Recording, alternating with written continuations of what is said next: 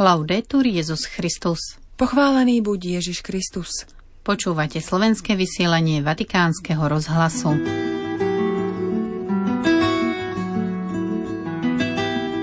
Pápež František dnes kvôli ľahšiemu prechladnutiu zrušil osobné audiencie. S ukrajinským arcibiskupom Ševčukom si pripomenieme smutné druhé výročie od ruskej invázie na Ukrajinu. Na Haiti pokračuje násilie i voči cirkvi. Vypočujeme si ďalšiu časť prvej pôsnej kázne pápežského kazateľa kardinála Cantalamesu. V sobotu 24.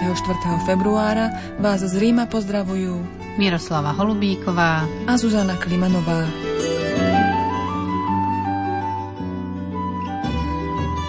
Vatikán. Dnes sa mali obnoviť pracovné aktivity pápeža Františka po týždni jeho individuálnych duchovných cvičení. Tlačová kancelária Svetej stolice oznámila, že pápež ruší dnešné audiencie kvôli miernemu chrípkovému ochoreniu. Ako vysvetľuje komuniké, všetky stretnutia naplánované na dnes boli zrušené z preventívnych dôvodov. Ukrajina. Vypuknutie vojny na Ukrajine 24. februára 2022 zasialo veľké utrpenie, na ktoré reagoval svet blízkosťou a solidaritou, počnúc pápežom Františkom. Aj dnes je čas na modlitbu, o ktorú svätý Otec neprestáva prosiť, aby mier nebol príliš ďaleký. Krátkým videom s názvom Strach a bolesť toto smutné výročie pripomenuli aj vatikánske médiá. Trojminútové video si môžete pozrieť na našej internetovej stránke alebo Facebooku.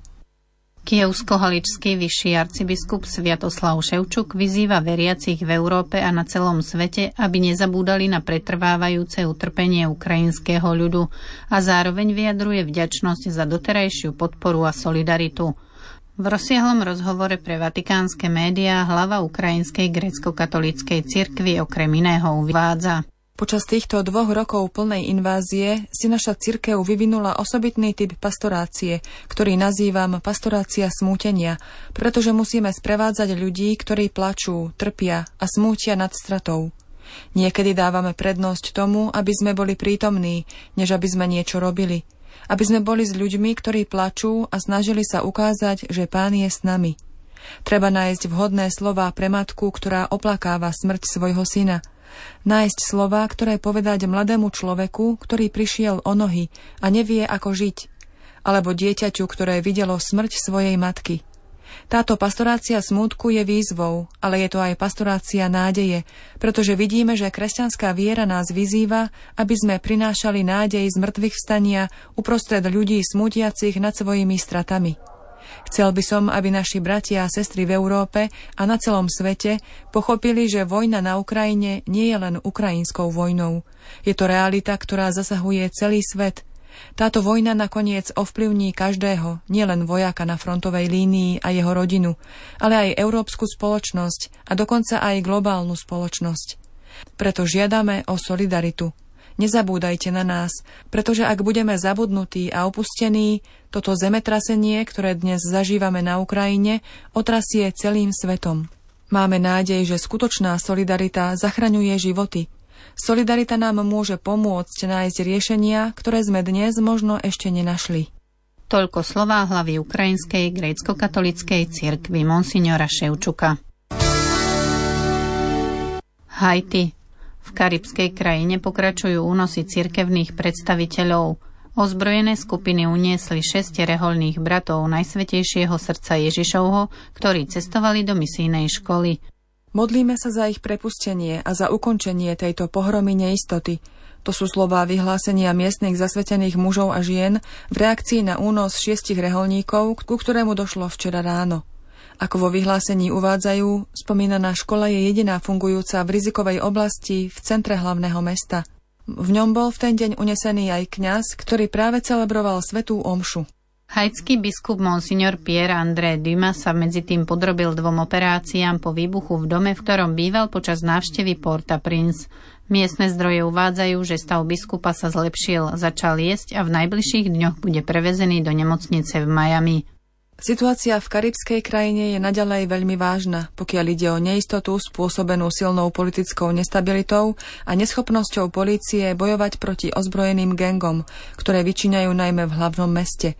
Kňazi a reholníci sú často terčom únosov zločineckých skupín, ktoré si myslia, že haitská cirkev je bohatá a môže zaplatiť výkupné. Ja som chlieb života. To je téma prvej pôstnej kázne pápežského kazateľa kardinála Raniera Cantalamesu, ktorú včera predniesol pre rímsku kúriu zamestnancom Vatikánu a rímskeho vikariátu. Teraz sa započúvame do ďalšej časti pôstnej kázne. Celý text nájdete na našej internetovej stránke. Il clima ecumenico che si è instaurato tra i credenti in Cristo Ekumenická klíma, ktorá sa vytvorila medzi veriacimi v Krista, nám umožňuje znovu zostaviť tradičnú syntézu, ktorú nachádzame u otcov. Nie je pochyb o tom, že chlieb života k nám prichádza prostredníctvom Božieho slova a najmä Ježišových slov v Evanieliu. Pripomína nám to aj jeho odpoveď pokušiteľovi. Nielen z chleba žije človek, ale z každého slova, ktoré vychádza z Božích úst. Ako však nevidieť v Ježišovej reči v kafarnaumskej synagóge aj odkaz na Eucharistiu. Celý kontext evokuje hostiu. Hovorí sa o pokrme a nápoji, o jedení a pití, o tele a krvi. Slová ak nebudete jesť moje telo a piť moju krv, až veľmi pripomínajú slová ustanovenia. Vezmite, jedzte, toto je moje telo, a vezmite, pite, toto je moja krv. Ak v exegéze v teológii dochádza k polarizácii a niekedy k protikladu medzi chlebom slova a eucharistickým chlebom, v liturgii sa ich syntéza vždy prežívala pokojne. Od najstarších čias, napríklad u svätého mučeníka Justína, sa omša skladá z dvoch momentov – z liturgie slova s čítaniami zo starého zákona, z rozprávania apoštolov a z eucharistickej liturgie s konsekráciou a svetým príjmaním. Dnes sa môžeme vrátiť k pôvodnej syntéze medzi slovom a sviatosťou. Spočíva v tom, že požívanie Kristovho tela a pitie jeho krvi neobmedzíme len na Božie slovo a sviatosť Eucharistie, ale budeme ho vidieť realizované v každom okamihu a aspekte nášho života milosti. Keď svätý Pavol píše Pre mňa žiť je Kristus, nemyslí na konkrétny okamih. Kristus je preňho skutočne vo všetkých spôsoboch jeho prítomnosti chlebom života. Človek ho príjima s vierou, nádejou a láskou, v modlitbe a vo všetkom. Ľudská bytosť je stvorená pre radosť a nemôže žiť bez radosti alebo bez nádeje na ňu. Radosť je chlebom srdca – a pravú radosť hľadá aj Apoštol a nabáda svojich, aby ju hľadali v pánovi Ježišovi Kristovi. Ustavične sa radujte v pánovi. Opakujem, radujte sa. Ježiš je chlebom väčšného života nielen preto, čo dáva, ale aj a predovšetkým preto, čím je. Božie slovo a sviatosť sú prostriedkami, žiť z neho a v ňom je cieľom. Ako mňa poslal živý otec a ja žijem z otca, aj ten, čo mňa je, bude žiť zo mňa. Celá Ježišová reč teda smeruje k objasneniu toho, čo je život, ktorý dáva. Nie život tela, ale život ducha, väčší život. V súvislosti s evaníliom je vždy potrebné vykonať dve operácie, pričom treba prísne dodržiavať ich poradie. Najprv osvojenie, potom napodobňovanie – Doteraz sme si chlieb života privlastňovali prostredníctvom viery a robíme tak pri každom príjmaní. Teraz ide o to, aby sme sa pozreli na to, ako ich uviesť do praxe v našom živote. Na to si položíme jednoduchú otázku. Ako sa On, Ježiš, stal pre nás chlebom života?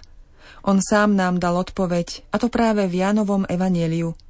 Veru, veru, hovorím vám, ak pšeničné zrno nepadne do zeme a neodumrie, ostane samo, ale ak odumrie, prinesie veľkú úrodu.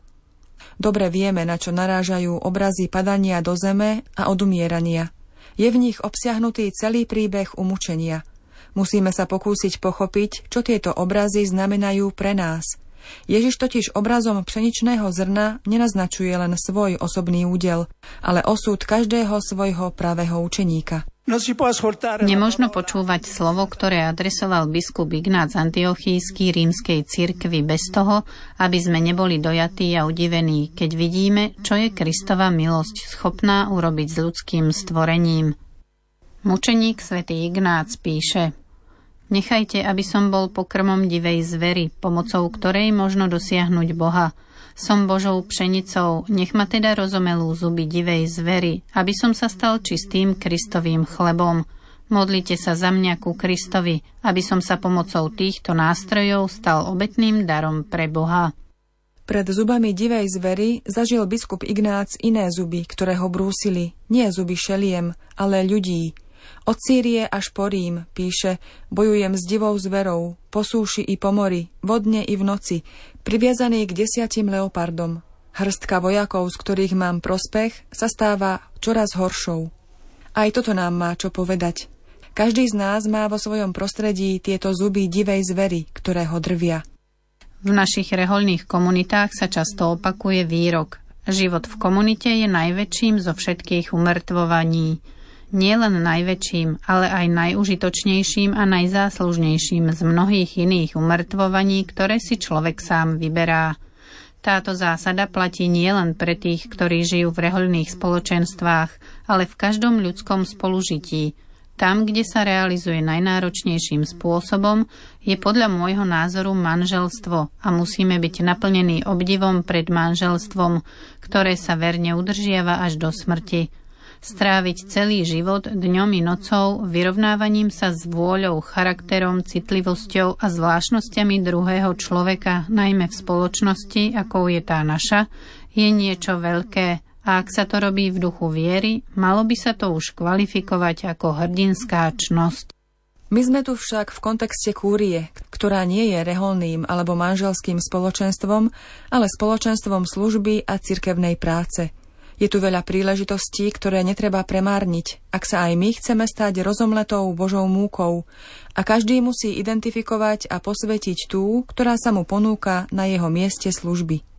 Jednou z príležitostí je prijať protirečenie, prestať sa ospravedlňovať a chcieť mať vždy pravdu, keď si to dôležitosť veci nevyžaduje. Inou príležitosťou je zmieriť sa s niekým, koho povaha, spôsob reči alebo konania nám tak povediať slezie na nervy. A to bez toho, aby nás to vnútorne iritovalo. Skôr s myšlienkou, že aj my sme možno pre niekoho takým človekom. A poštol napomínal veriacich v kolosách týmito slovami – Oblečte si hlboké milosrdenstvo, láskavosť, pokoru, miernosť a trpezlivosť. Znášajte sa navzájom a odpúšťajte si, ak by mal niekto niečo proti druhému. To, čo je v nás najťažšie rozdrviť, nie je telo, ale duch, teda sebaláska a pícha. Žiaľ, v dnešnej spoločnosti existuje druh zubov, ktoré nemilosrdne drvia, krutejšie ako leopardie zuby, o ktorých hovoril svätý mučeník Ignác. Sú to zuby médií a tzv. sociálnych sietí. Nie vtedy, keď poukazujú na deformácie spoločnosti alebo cirkvy. V tom si zaslúžia všetku úctu a rešpekt ale vtedy, keď sa z predpojatosti obrátia proti niekomu len preto, že nepatrí na ich stranu so zlým úmyslom, s destruktívnym zámerom, nie tým konštruktívnym. Chudák ten, kto dnes skončí v takomto mlinčeku na meso, či už je to laik alebo duchovný. Takomto prípade je legitímne a správne predniesť svoj prípad na príslušných fórach. A ak to nie je možné alebo sa ukazuje, že je to zbytočné, veriacemu neustáva nič iné, len sa zjednotiť s Kristom zbičovaným, trním korunovaným a opľúvaným – v liste Hebrejom čítame toto povzbudenie prvým kresťanom, ktoré môže pomôcť v podobných prípadoch. Myslíte na toho, ktorý zniesol také protirečenie hriešnikov, aby ste neuchabovali a neklesali na duchu. Je to na najvýš ťažké a bolestivé, najmä ak ide o prirodzenú alebo reholnú rodinu, ale Božia milosť z toho môže urobiť, a často aj urobila, príležitosť na očistenie a posvetenie. Ide o to, aby sme verili, že nakoniec, tak ako sa to stalo Ježišovi, pravda zvíťazí nad lžou a zvíťazí možno lepšie mlčaním ako najzúrivejšou sebaobranou. Milí poslucháči, po slovách kardinála Cantalamesu sa už s vami lúčime. Do počutia zajtra. Laudetur Jezus Christus.